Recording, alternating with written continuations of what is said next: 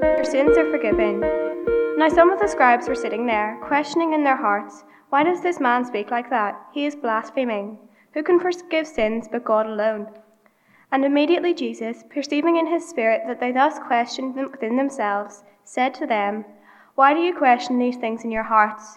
Which is easier, to say to the paralytic, Your sins are forgiven, or to say, Rise, take up your bed, and walk? But that you may know that the Son of Man has authority on earth to forgive sins, he said to the paralytic, I say to you, Rise, pick up your bed, and go home.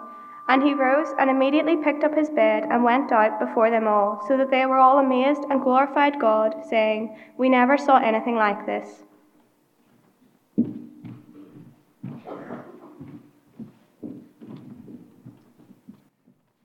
Thank you for uh, reading that passage for us, and for the band for helping us to praise God uh, through song. Can I ask you, if you have a Bible on your phone, uh, please get it out and turn with me to Mark chapter two. I know that might be a bit risky, asking you to take out your phones, but I'm going to trust you uh, to, to look at, at the passage with me, because ultimately we know that as we gather here this evening in C E, you're not here to, to listen to me, we're here to hear God speak in His Word, and so it's helpful for us to have the passage open in front of us. Mark chapter two. And as you do that, as you as you get on your phone, let me let me pray for us once again. Let's pray together. Father, we thank you that in your word you speak to us, you change us, and you long to make us more like your Son, Jesus Christ.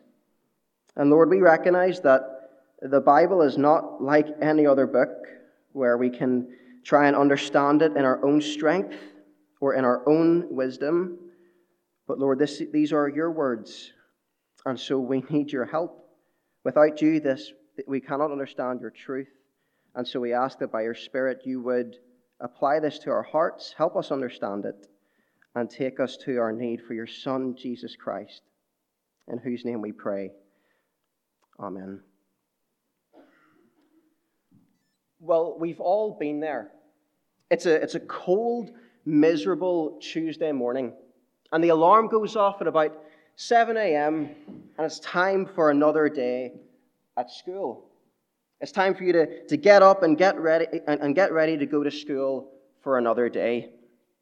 But in those few seconds, just after your alarm is gone, you decide that on this miserable Tuesday morning, that suddenly this sickness comes over you.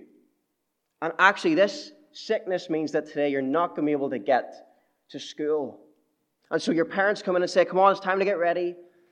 And you say, actually, Mum or Dad, I- I'm not sure. I-, I don't feel too good this morning. I feel this great cold. I've got the shivers. I'm not feeling well. And I think the only choice, the only way I can get better is to spend a day lying on the sofa and not do anything at all. I just feel so awful. There's no way that I can get to school. I hold my hands up and say, I've done that far too many times and I probably should have or probably should admit. And if you say you haven't done that, then I'm willing to call you a liar. But uh, for one or two days, I might get away with this, okay, with my parents. My parents are too gracious. I might get away with it. But after two days at most, Mum would say, okay, Callum, time to take you to the doctor. If you say you're not well, you're lying about the house, time to take you to the doctor.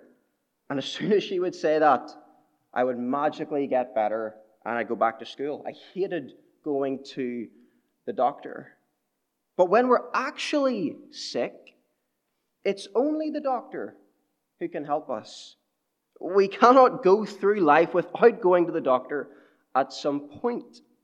You're all born in hospital, and as you grow up, uh, at different times in your life, you'll need the doctor. If you're sick, if you fall, if you hurt yourself, if you have an infection or a disease, if you want to visit a country far away that requires a vaccination, you need a doctor. In all those situations, you need a doctor. Now, can I tell you something? I am not Gilly Carson, okay? I know nothing about medicine at all. I don't know how a hospital works from day to day. But I do know that when I'm sick, when I'm ill, when I have a problem, I need the doctor. And so I go to the doctor and I, I get the help that I need. This year at C E, you're looking at the Gospel of Mark. And the Gospel of Mark is all about two things. It's about who Jesus is and why Jesus came. So every page, every chapter is teaching you about who Jesus is and why he came.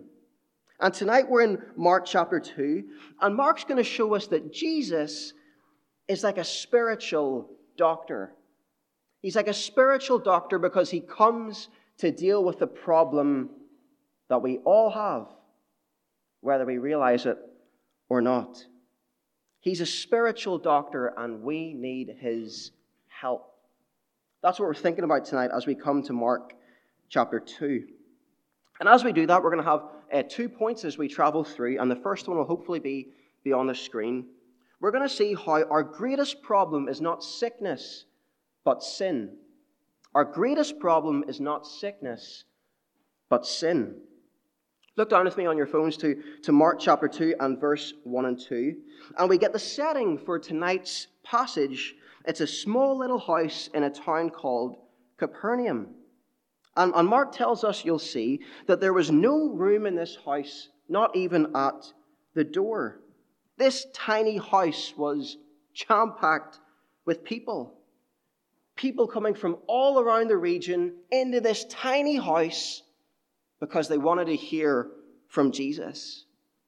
And guys, I, I have no idea why you're at C E tonight. I don't know where you're at in your life. I don't know whether you love Jesus or you want nothing to do with Jesus. But notice the crowds came from far away, packed themselves into this tiny house because they wanted to hear from him. So at the very least tonight, if you love Jesus or you don't want anything to do with Jesus, the crowds show us that at the very least, he's worth listening to. And we do well to pay attention to what he says.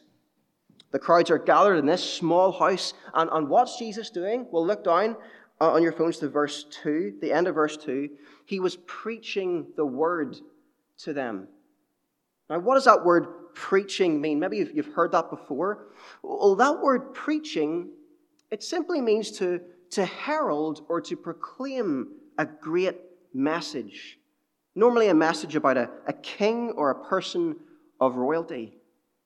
Back in the day, a herald was a person who would go round into the towns and cities and give this great message to the people.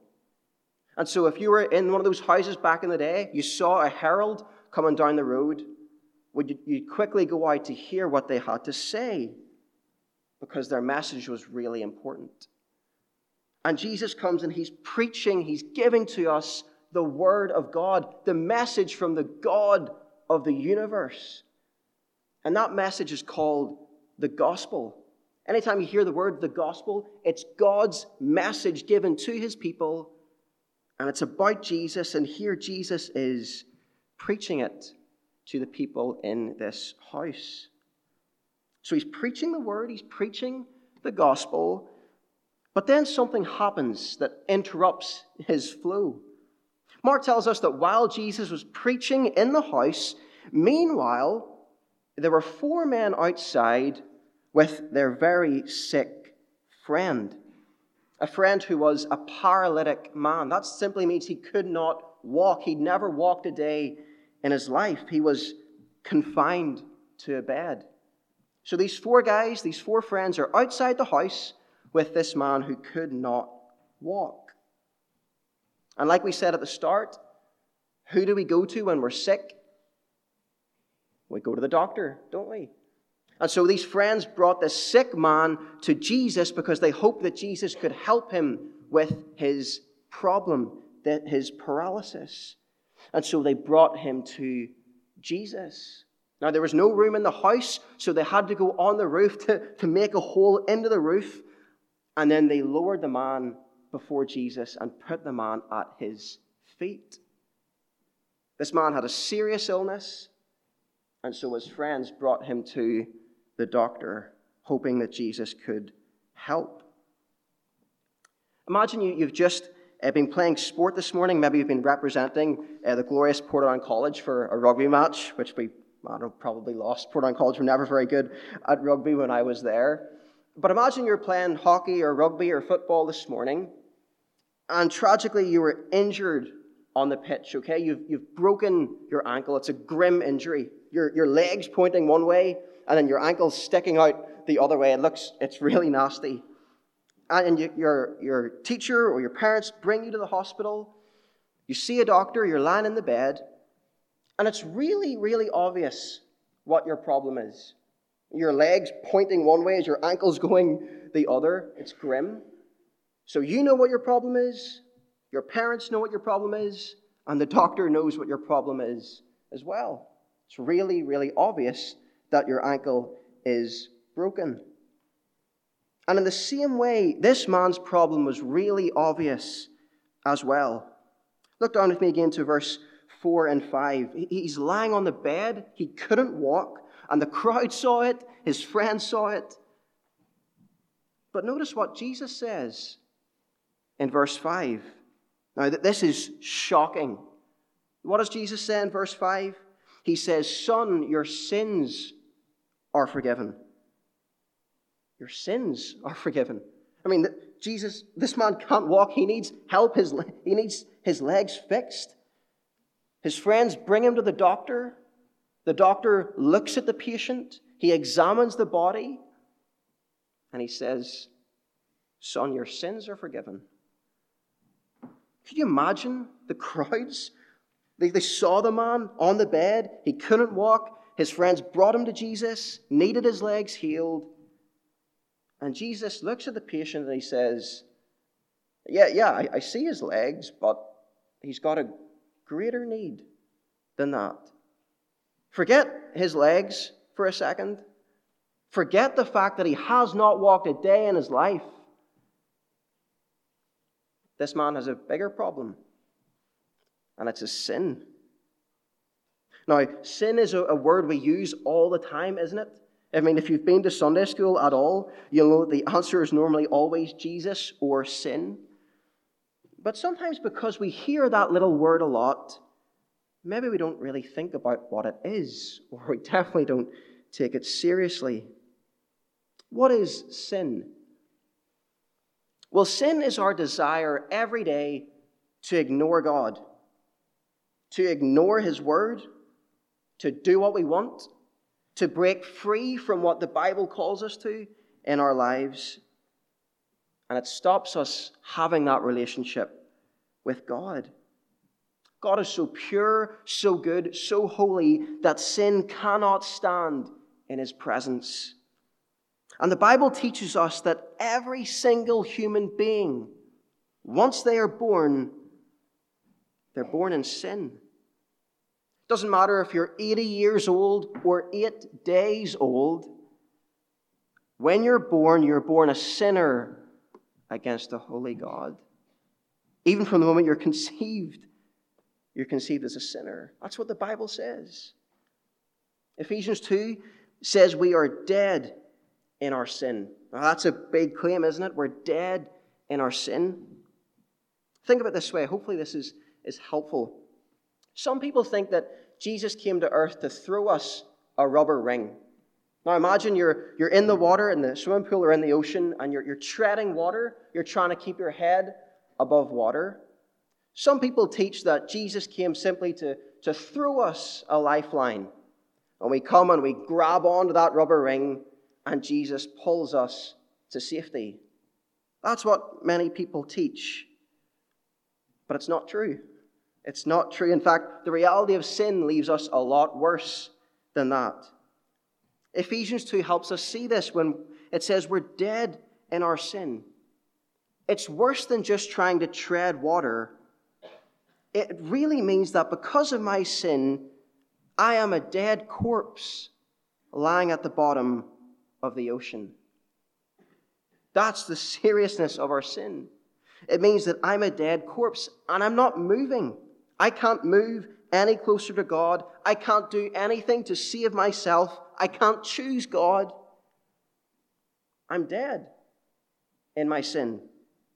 And I'm going to stay dead for all of eternity unless Jesus comes down into the water. He takes me from the seabed. He brings me out of the water. He gives me new breath, a new heart, a new life, that I can be saved and know God as my Father.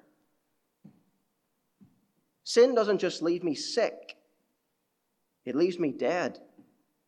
That's what the Bible teaches. Sin leaves all of us not just sick, it leaves us dead in our sin. And it's a sickness that's far worse than the cold, far worse than any kind of virus. Sin is our greatest problem because it affects us not just in this life, but in the life to come. Think about it, right? A virus can kill you now, but when you die, it leaves your body. It can't have any, can't have a hold on you any longer. But sin leaves you dead in this life and in the next. Now, that's not what we want to hear. Nobody wants to talk about sin, right? But sometimes a good doctor will care for you enough and love you enough to give you the news that you don't want to hear. Sometimes a doctor will give you the news that you don't want to hear for your good. Before we get to the good news that Jesus has come to save us, we need to know what he's come to save us from. And it's the extent of our sin. Jesus loves us enough, loves us enough to give us the bad news. And he gave the bad news to this man as well. Even though he was sick, he was a sinner. Now, can you see how shocking this was for Jesus to say? Jesus is really saying, it's better for that man to stay in the bed, to stay paralyzed, and to have his sin forgiven, than to run and run a hundred marathons for the rest of his life and not have his heart changed. That's the seriousness of sin. And guys, we got to realize that tonight we are sick. We're dead in our sin. And if you don't remember anything else from tonight, don't remember anything else from what Mark two says, remember that you're sick, you're dead in your sin, and you need Jesus to change you. Jesus came to forgive this man of his sin, to change his heart so that he could know God. Our greatest problem is not just sickness, it's our sin. That's the first point. The second point, you'll be glad to know, is a, a lot shorter. Only Jesus has the power and authority to forgive sin. Only Jesus has the power and the authority to forgive sin. Now, think about where we are in the story, okay? Jesus is claimed to have rescued this man to, to, to freedom from his sin. It's an incredible claim. But the man's still lying there. He's still chilling there in the bed. And actually, even though Jesus says his sins are forgiven, it's actually really, really hard to tell. I'm looking out tonight at all your lovely faces, and I can't tell who here is a Christian or who's not a Christian. It's actually very, very difficult to, to tell. And Jesus has looked at this man in the bed and he said, your sin's forgiven, but he doesn't look any different. He doesn't grow an extra arm. His clothes don't glow or light up. He looks exactly the same. So how can we know that what Jesus says is actually true if we can't see it physically with our eyes? That's kind of what the, the scribes were getting at if you look down at verse six and, and verse six to eight. The scribes are basically saying, can we trust what Jesus is saying? Are we sure we can trust who Jesus says he is? Maybe he's just all talk. Maybe he can just say the right thing, but he can't prove it. He can't back it up. That's what they were thinking. Uh, that's what the scribes were saying and, and thinking about Jesus. But let's read again what Jesus says in verse nine to eleven. Look at this, please, with me, verse nine to eleven. Jesus says, which is easier, to say to the paralytic, your sins are forgiven, or to say, rise, take up your bed and walk, but that you may know that the Son of Man has authority on earth to forgive sins. He said to the paralytic, I say to you, rise, pick up your bed, and go home. And he rose and immediately picked up his bed and went out before them all, so that they were all amazed and glorified God, saying, we've never saw anything like this. Jesus saw their questions coming from a mile away, and so he heals the man. This man no longer stays in his bed, but he's able to get up and walk out of the house. He'd never been able to walk, and now after meeting Jesus, his sickness, his physical sickness, was also dealt with. And now that was obvious to all of the crowds. No more complaints about who Jesus is. Can he really prove it? That was gone. Because they watched the man pick up his bed and walk out of the house.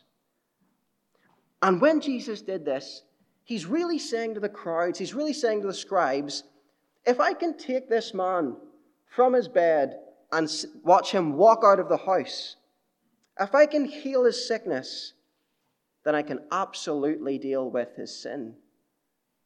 If I can take this man from the bed and you all can watch him walk out of the house, then of course I can forgive him of his sin. Jesus healed the man to prove that he does have the power and the authority to forgive sin. He is the true doctor that we desperately need. We don't always like going to the doctor, or I do not like going to the doctor, but we need the doctor because only the doctor can help. Mark two shows us that Jesus is the true doctor, the doctor that we all need, who came down from heaven into our world and lived among us because we need his help. Because sin leaves us dead. And we need Jesus to deal with our sin and to make us alive, both for this life and the life to come. We are sinners. We cannot fix ourselves. And we need Jesus to change us. And so tonight, as you're looking on your phone, you're looking at Mark chapter two, Mark is shouting at you right now, and he's saying, come to the doctor. If it's your first time, come to the doctor, come to Jesus, and have your sin dealt with once and for all. No longer stay dead in your sin. Come to Jesus and be changed. You don't have to do good things to be a Christian. You can't earn your way towards God. Remember we said that with the, the example of being dead on, on the sea floor. We can't move any closer to Jesus. We simply receive what he's done for us in his death and in his resurrection. Come to Jesus. Come to your true and great doctor, and he will deal with your sin. Come to Jesus. And if you are following Jesus already tonight, as I know some of you are, if you're already a Christian here, what does Mark two call us to? Well, it calls us to remember that, yes, even though our sin is dealt with once and for all, we've been made alive in Christ, we still have plenty of work to do. At least I do. There's still so much sin in my life that I need to deal with, that Christ will change by his grace. And so if you're following Jesus, I wonder tonight, do you have to repent for the sin that still is in your life? I don't think we're very good at repenting of sin these days, at least I'm not. We've got to confess our sin to recognize that we can't earn the love of Jesus. We can't earn his love. We can't move any closer to Jesus. But we can accept what he's done for us and continually confess our sin, walk with him, and follow him. The message of Mark chapter two, verse one to twelve, Jesus is our great doctor, and he's come to deal with our sin. Let's pray together.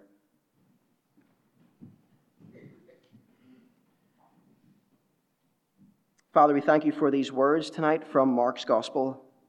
We thank you that they teach us so much about your Son. Lord Jesus, we thank you that you are the great doctor who's come to deal with the problem of sin. And Holy Spirit, we pray that you would shine a light onto Jesus. Help us to see him as our Lord. Stir us to repentance and to recognize that we are sick. We're dead in our sin.